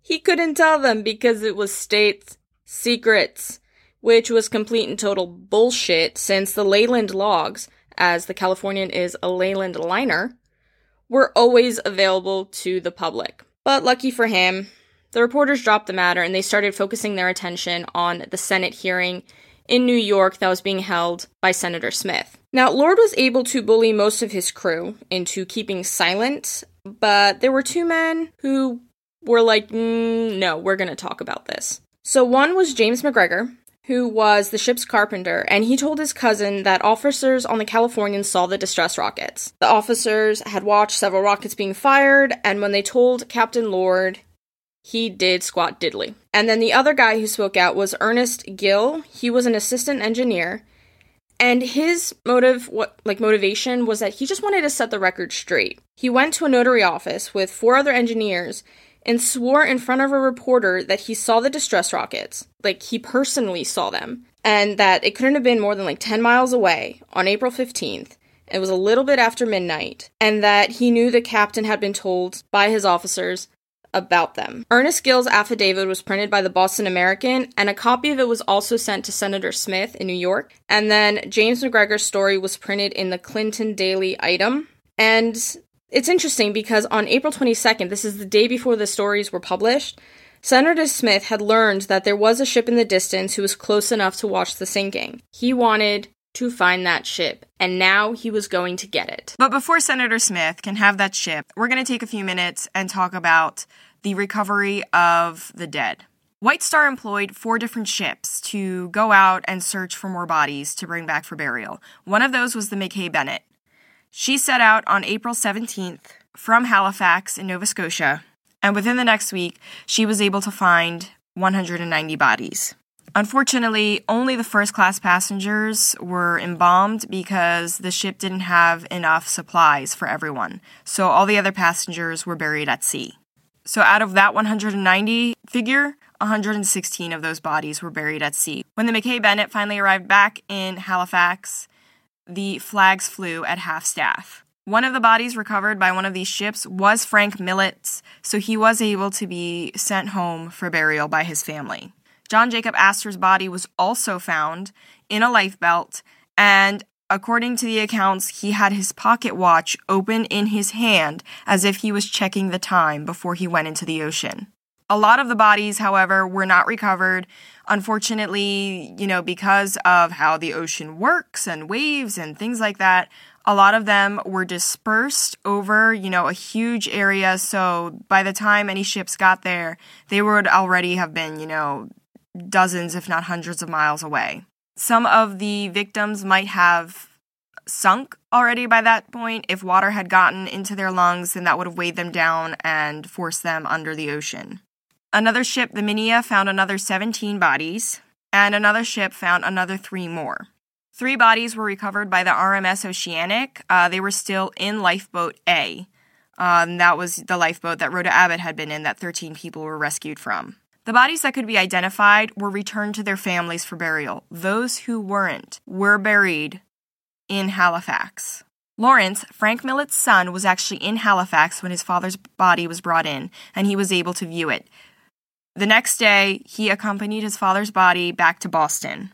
And on this train was also the body of Isidor Straus. However, Ida Straus's body was never recovered. So here's where the hymn Nearer My God to Thee comes in. Not on the Titanic, but afterwards. While it was not played at Frank Millet's funeral, it was played at several others. So Major Archibald Butt had two funerals, one of which was in his hometown of Georgia, and one was in Washington. Now, at both of these funerals, they did play Nearer My God to Thee, and that was because Archie himself had chosen it when he was making the arrangements for his funeral when he was alive, and it was only because he really liked the hymn. Both of these funerals were attended by President Taft, and he was able to get through the Georgia funeral just fine. While giving the eulogy in Washington, he completely broke down. Like, that was it. The grief had finally just all come out. Near My God to Thee was also played in London at Westminster Chapel on April 25th to honor W.T. Stead. Then there was Wallace Hartley. Well, we, we don't know what hymn or what music was played. He was a hometown hero. Now, his body was recovered and it was sent back to England where it was then transported. It took 10 hours by like a horse drawn carriage to get his body back to his hometown of Colne. And on the day of his funeral, all of the businesses just shut down. They say like there were probably around 40,000 people that came to attend the funeral. And these were people that were coming from all over the north and they all lined the street during the funeral and to stand outside of Bethel Independent Methodist Chapel. For 75 years, the Titanic would remain the greatest maritime disaster in history. It wasn't surpassed until 1987 when nearly 4,400 passengers died when a Filipino ferry sank. And in regards to those passengers and crew that could not be identified, they were buried, as I said, in Halifax, and they did have stones, and all it says was died April 15th, 1912. That's to mark them as one of those who went down with the Titanic, but since they couldn't identify them, there's no additional information they could add. There was also a small child that went unidentified for decades. Okay, until finally, in 2002, they performed DNA tests and they were like, okay, we think this might be the child that was from a family from Finland. Five years after the fact, the DNA tests were done again and they solidified the child's identity. This was 19 month old Sydney Goodwin. And if you listened to episode two when we were introducing our families and passengers, the Goodwin family was a family of eight and they all went down with the ship. So there is an epitaph on his stone, and it says, Erected to the memory of an unknown child whose remains were recovered after the disaster to the Titanic, April 15, 1912. As Adrian mentioned earlier, Senator Smith was there when the Carpathia docked in order to serve subpoenas. Now, when he found out that President Taft wasn't going to open up his own investigation, he decided to form a committee. So Smith handpicked the men who would join him in the investigation. So there was Republican Jonathan Bourne, who was chosen since he knew what it was like to be shipwrecked. Then there was Republican Theodore Burton, who was the National Waterways Commission chairman. Then there were Democrats Duncan Fletcher and Francis G. Newlands. And there was former cabin boy Republican George Perkins and virtually unknown Democrat Furnifold Simmons. The investigation began on April 19th at 10 in the morning at the Waldorf Astoria Hotel in New York. In the six weeks the American inquiry lasted, Smith called 82 witnesses, which included the surviving officers Captain Rostron, Captain Lord, Harold Bride, and Harold Cottam. 20 of the witnesses were passengers since they wouldn't have had a reason to lie about what happened when the Titanic sank. After all, Smith wanted the whole truth of what happened that night. Many people believe that Senator Smith was inept, asking simple questions such as, What is an iceberg? He didn't do this because he didn't know what it was. He just wanted to make sure that the people who were watching the inquiry or later read the transcripts would be able to completely understand all of the nautical language so that they too could grasp how the unsinkable Titanic had sustained enough damage to sink. On April 21st at 10:30 in the morning, the first witness to be called was Bruce Ismay. He was given a tough time during the questioning, and one of the main issues that came up was the issue of the lifeboats. Why weren't there enough lifeboats for all the passengers? Obviously, Ismay wasn't going to tell them that that had been at his recommendation. Realizing his error, he made sure that any White Star ship sailing from New York didn't cast off without making sure they were equipped with enough lifeboats for every soul on board. At the same time, Ismay was also fighting a battle with the public. In Hearst newspapers, they were calling him J. Brute Ismay. The people needed someone to blame, and it was going to be him. But Eden Rosenbaum, bless her, was one of the survivors who truly felt sorry for Ismay, and she made sure to tell reporters that it was Ismay himself who made sure she got into a lifeboat. While the issue of the lifeboats was important, Senator Smith was curious about the watertight compartments. After all, if they were truly watertight, there would have been no need for the lifeboats as the Titanic wouldn't have sank. And of course, Smith learned that watertight meant watertight unless the water was higher than 15 feet from water level. After Ismay was Arthur Rostron, captain of the Carpathia. He was questioned about the response to the Titanic's distress call, what they did to prepare for their arrival, and how the survivors were brought on board. Rostron actually had a list in his pocket detailing all his orders to his crew when turning about and heading towards the Titanic. From Fourth Officer Boxhall's testimony, two important things were learned. The first was that the officers of the Titanic were ill prepared. The loading of the lifeboats was absolute chaos when it shouldn't have been. The second piece of information learned was that when Boxhall was recounting the night, he mentioned trying to Morse a ship in the distance, which appeared to be more than no more than five miles away. As we mentioned earlier, Senator Smith really wanted to find that ship. Now, Boxhall's testimony was on April 22nd, and that was the day before the Boston American and Clinton Daily Item articles hit the paper, the ones that named the Californian as the ship in the distance. It was as if Lady Justice was smiling down on him. Smith then served Captain Lord and his officers with subpoenas that demanded they appear in D.C. on April 25th, since the hearings were moving there from New York. Ernest Gill took the stand after Smith interviewed him in private. He wanted to make sure that Gill was a reliable witness. So Gill testified in front of the entire committee that yes, he saw those rockets. Plural. Not just one, several rockets. Next to testify was my favorite person ever, Captain Lord. And boy, did he lie his pants off. First, he said he didn't see the ship, and that the ship his officers told him about was way too small to be the Titanic. How would he know if he didn't see it? Hmm, Curious. And then, not to mention that this tiny steamer wasn't in distress. And again, I ask, how would he know if he didn't see? But okay, fine. And eventually, the steamer sailed off into the distance at about 2:30 in the morning. Convenient. Then, it was suddenly his officer's fault, as they only told him about the rockets once that entire evening. Yeah. Okay, pal. Anything to make it sound like this so-called tiny steamer wasn't in danger and firing rockets for fun. But okay. Lord was in for a rude awakening because Smith wasn't having any of his shit. When pressed, Lord's answers kept changing, which wasn't much of a surprise considering his statements to the press followed the same pattern. First, he was 30 miles away. Then, he was 20 miles away. Then, his ship hadn't seen any rockets at all. What is known is that he was less than 11 miles away, practically a front row seat to the sinking. So, in addition to the main logbook that captains have to keep to make sure that they keep every like records of the entire journey, there's also a scrap log, which is a backup.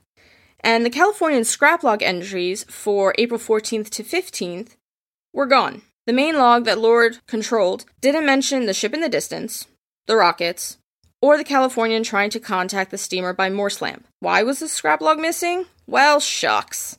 Lord couldn't answer that, Surprised? Us neither. There was a lot of attention given to a specific issue. Were most of the people who died in third class? And if so, was it because the gates were locked and those passengers couldn't get to the upper decks? Smith was going to find those answers.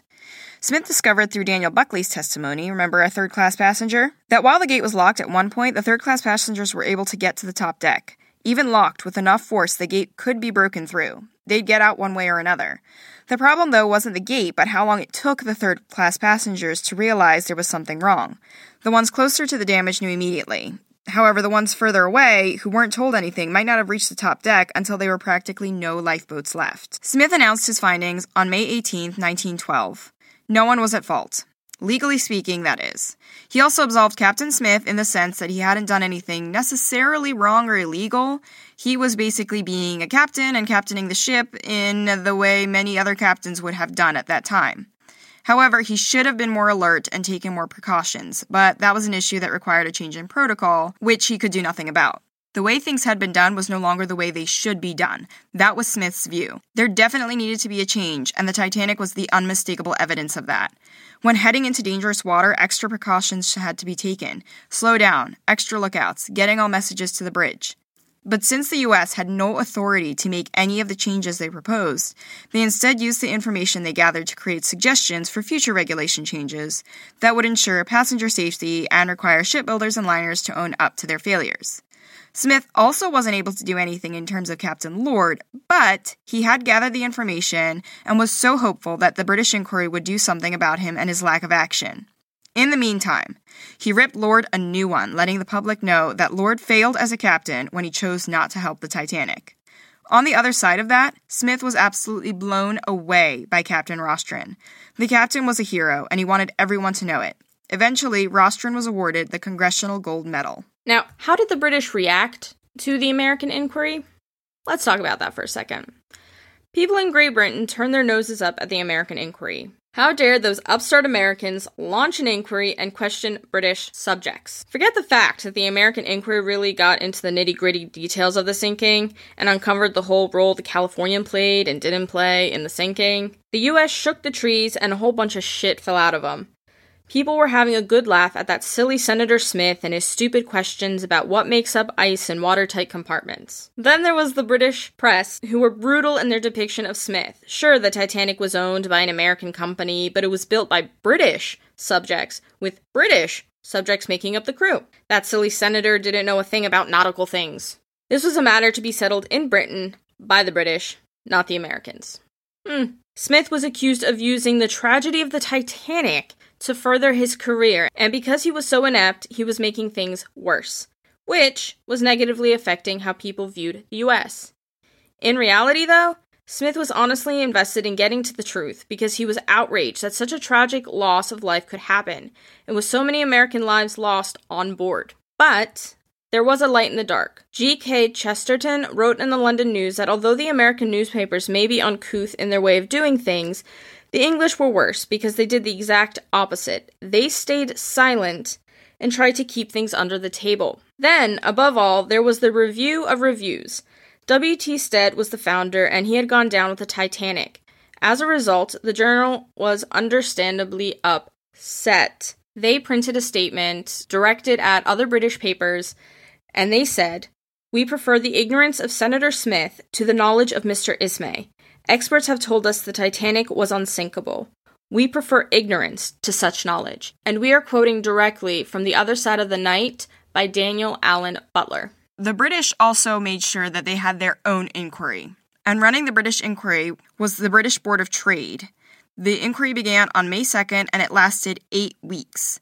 The head of the inquiry was Charles Bingham, Lord Mersey of Toxteth. He was president of the Probate, Divorce, and Admiralty Division for the English High Court. Say that one five times fast. The committee he put together was more targeted. He chose men who had naval and nautical knowledge. Mersey was joined by J. Harvey Biles, a professor of naval architecture, Royal Navy officer Rear Admiral S.A. Gough-Calthorpe, senior engineer assessor Edward C. Chaston, master of the Admiralty Court Captain A.W. Clark, and former Royal Navy Commander F.C.A. Lyon. The reason many had a problem with the Board of Trade overseeing the inquiry was because people worried that they would be sweeping everything under the rug. Plus, many people blamed the British Board of Trade for the Titanic disaster.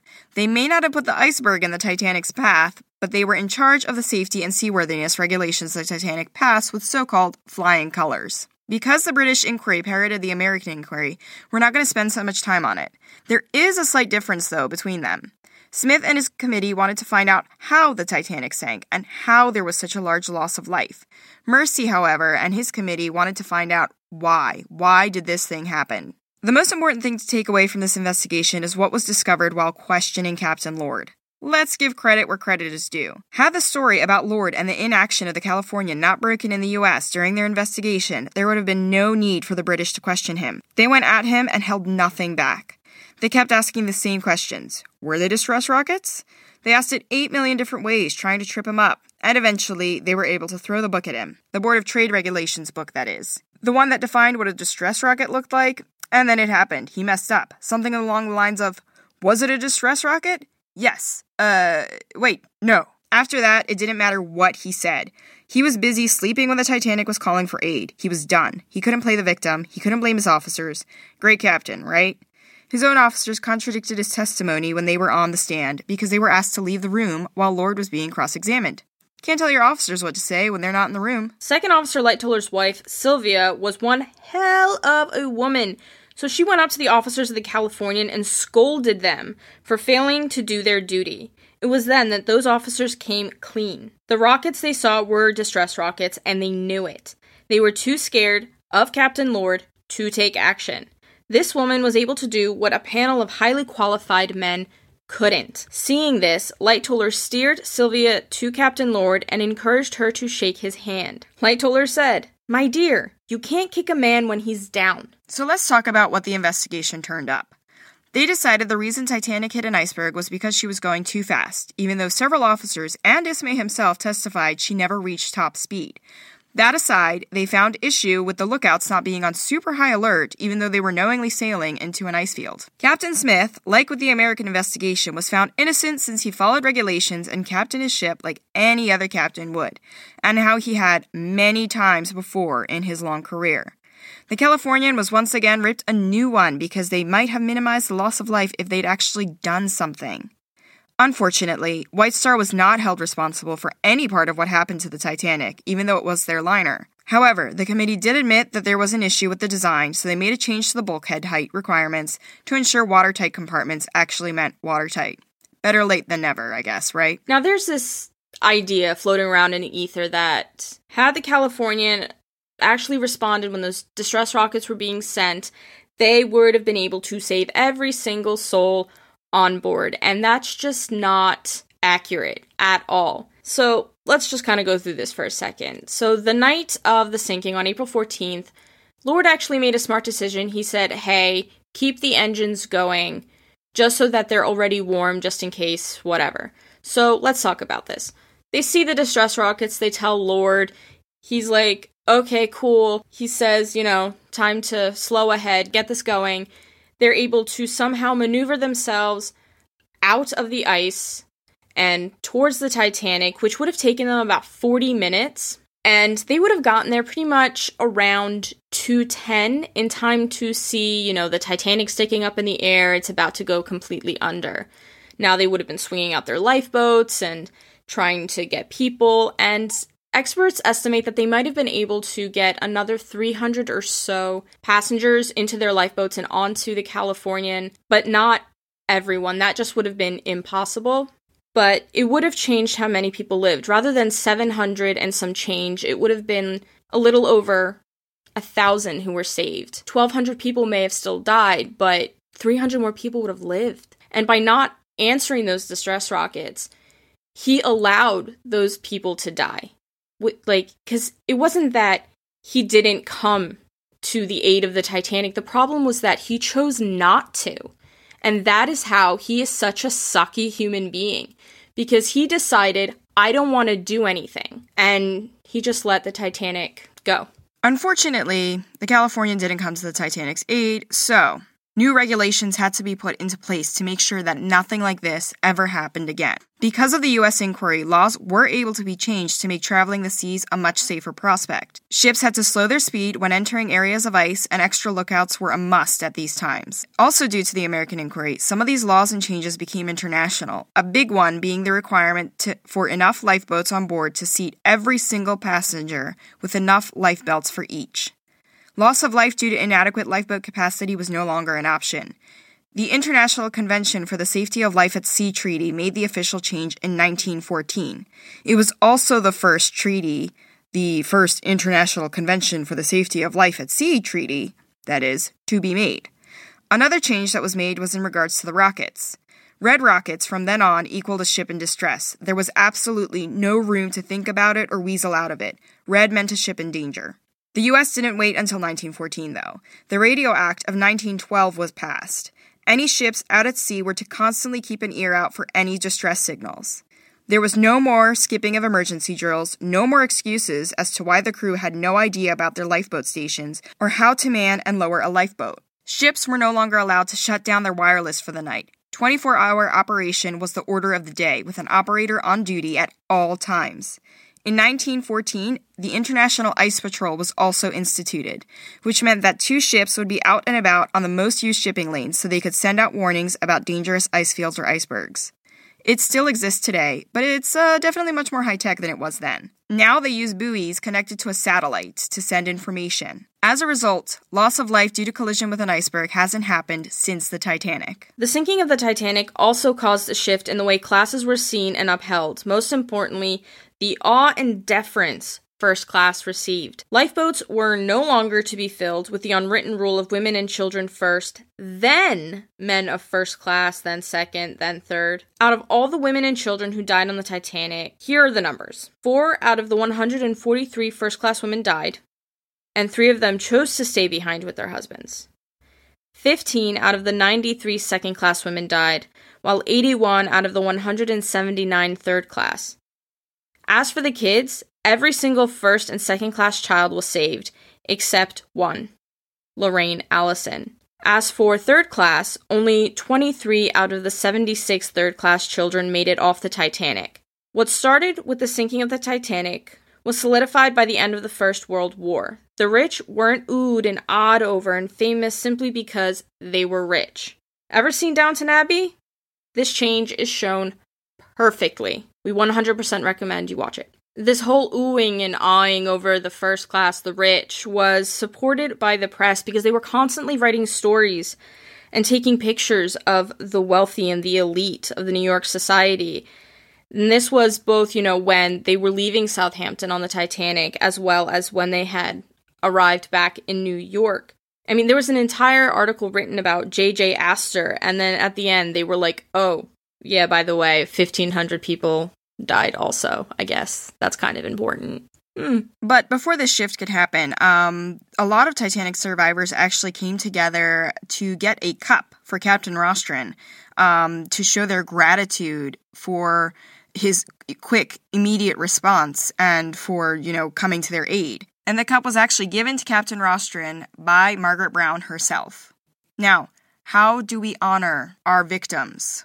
Every single year, a Lockheed C 130 Hercules aircraft of the International Ice Patrol actually makes their way over the Titanic wreck site on the anniversary of the sinking, and a wreath is dropped to honor the victims. Immediately following the sinking, people started coming up with the most ridiculous ideas of how to raise the Titanic out of the water, and here are some of our favorites. So, one idea was to, you know, put thousands of ping pong balls into the Titanic and it would just naturally raise out of the water, apparently. Or they were going to, you know, inject the hull with Vaseline or wax because that would also make it buoyant, I guess. What? Then there's another idea to just surround the entire ship in ice and then it will clearly float to the surface like ice in a glass. All right, Elsa, how the hell are you doing that? In 1985, in a dual US and French exploration team up, scientist Robert Ballard and Jean Louis Michel, who was a French engineer, they worked together to find the Titanic. Now, due to bad weather, that first exploration just failed, flat out.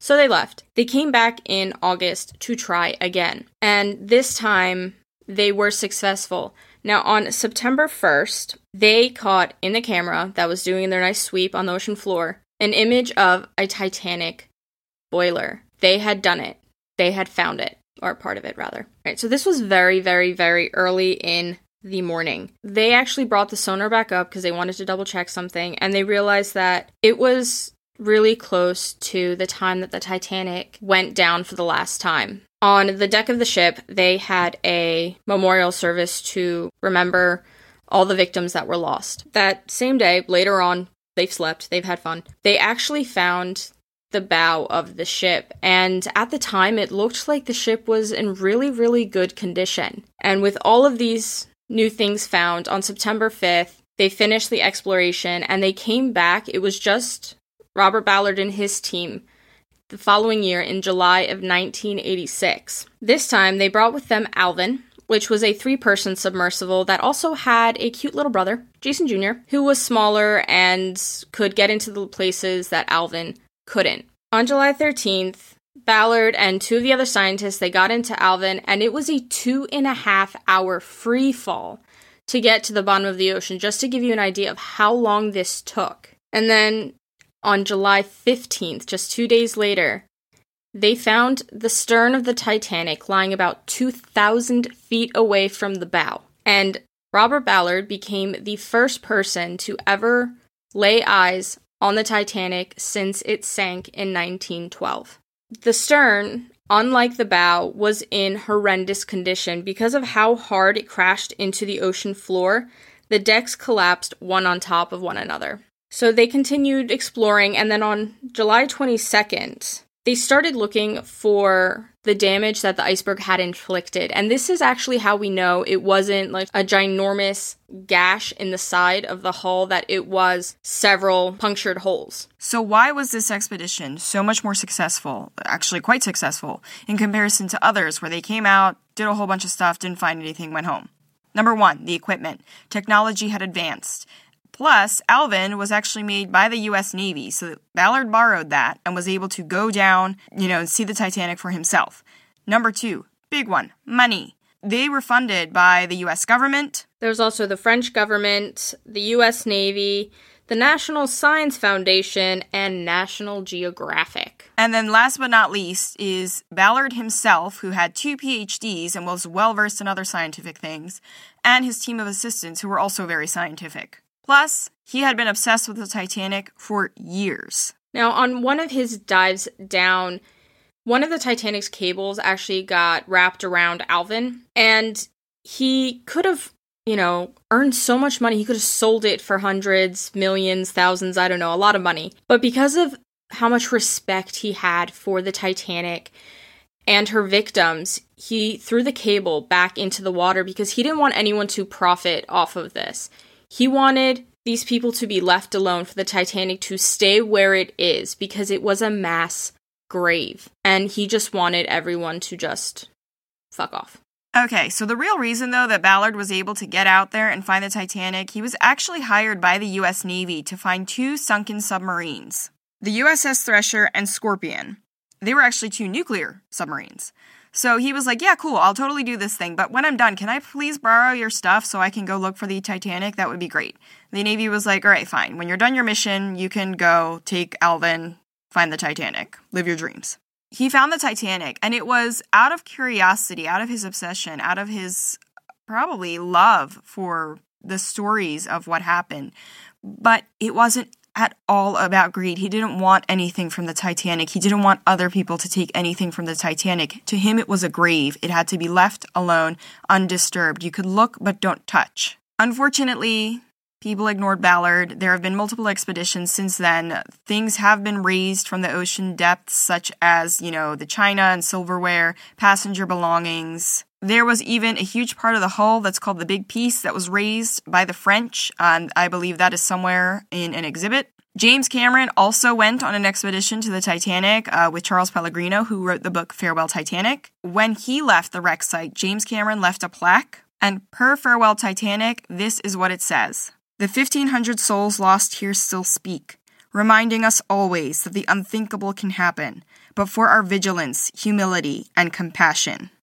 So we chose four of the happiest survivor stories to tell you about this episode. So mine are Karl Behr and R. Norris Williams. So Karl Behr, he's a tennis player. He ended up marrying Helen Newsom and they had four kids, three sons and one daughter. And he continued playing tennis until 1915 and he even competed with Norris Williams at one point. Um, and during his competitive circuit, he was ranked in the top 10 best US players in the country. And later in life, he went into banking, he, owned, he was part of several businesses, and he died in October 15th, 1949. And then there is R. Norris Williams, a personal favorite of mine. So you remember him. He was one with frostbitten feet who the doctor wanted to just drop him right off there on the Carpathia. He had a full recovery, and by the end of 1912, he was ranked the second best tennis player in the US. And before he got on the Titanic, he was going to be going to Harvard. You better believe it, he did go to Harvard that fall. When he was competing with Karl Behr, at one point they did win the Davis Cup. And in 1924 in the Olympics, Norris Williams won the gold medal. He did serve in World War One, and he was awarded the. And I'm so sorry. Please forgive my French. I stopped taking it after two years. He was awarded the Chevalier de la Légion d'honneur and the Croix de Guerre for his service. And he returned to Philadelphia, worked as a banker until his death at the age of 77 on June 2nd, 1968. Then there's Edith Rosenbaum Russell, who's a complete badass.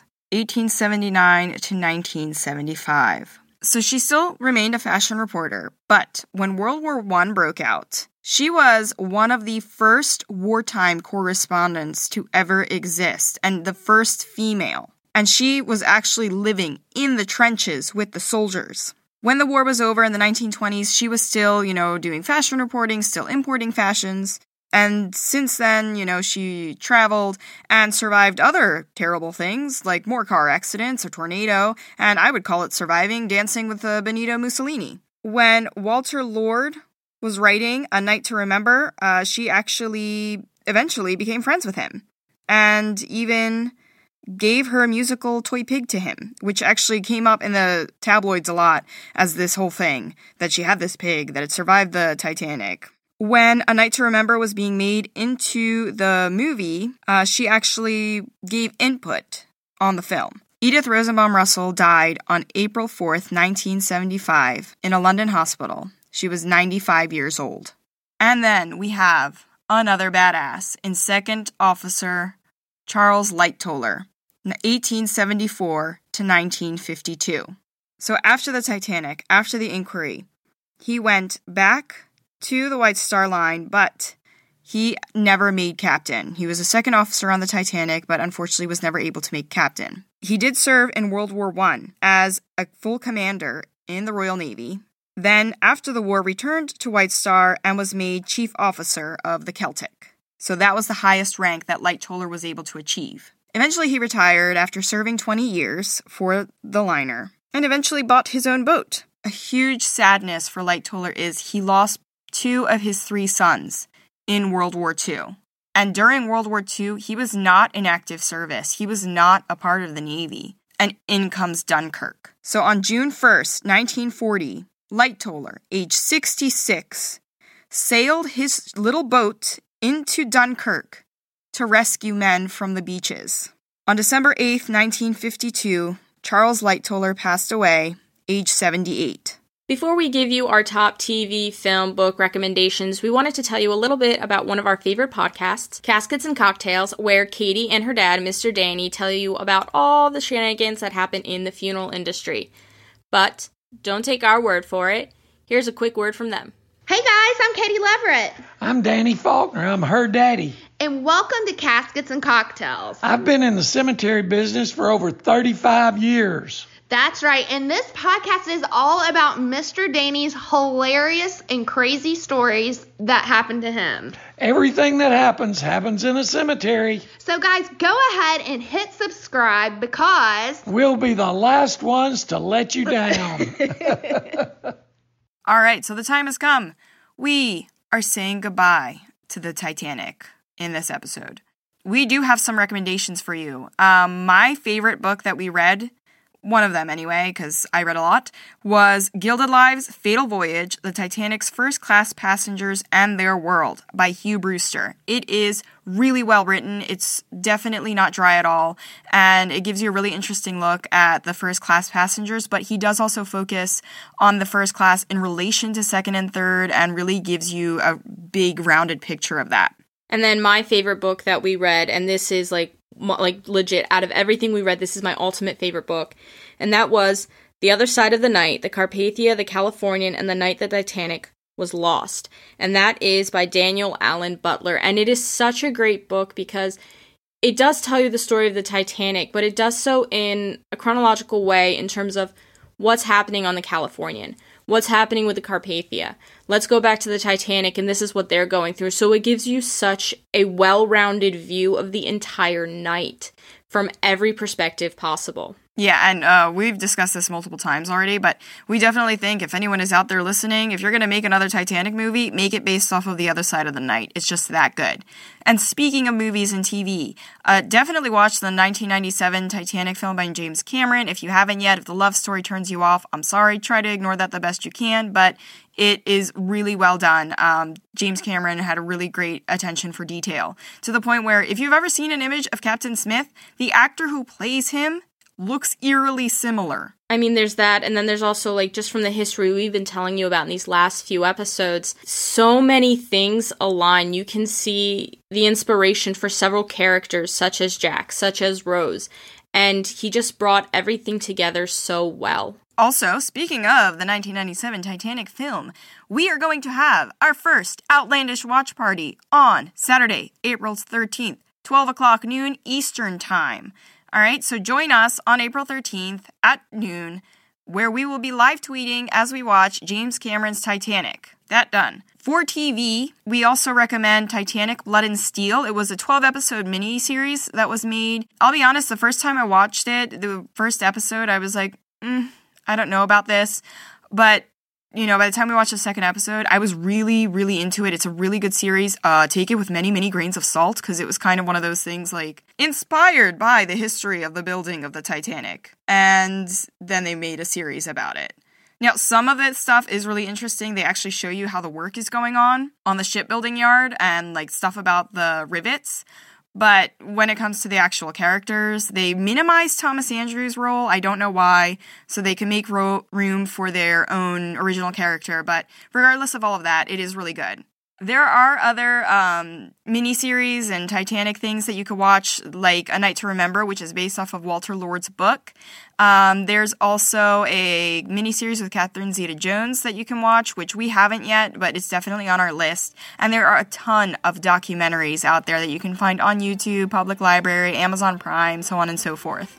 Hey guys, thanks so much for hanging out with us on this episode of the Dear World Love History podcast. Make sure you tune in for our next episode where we will meet up in 16th century Scotland. Make sure you leave us a review on iTunes, let us know what you think, and follow us on Twitter at Dear Historians and Instagram at Outlandish Historians. And once again, tune in to Twitter, April 13th, 12 o'clock Eastern, Outlandish Watch Party. Historians out.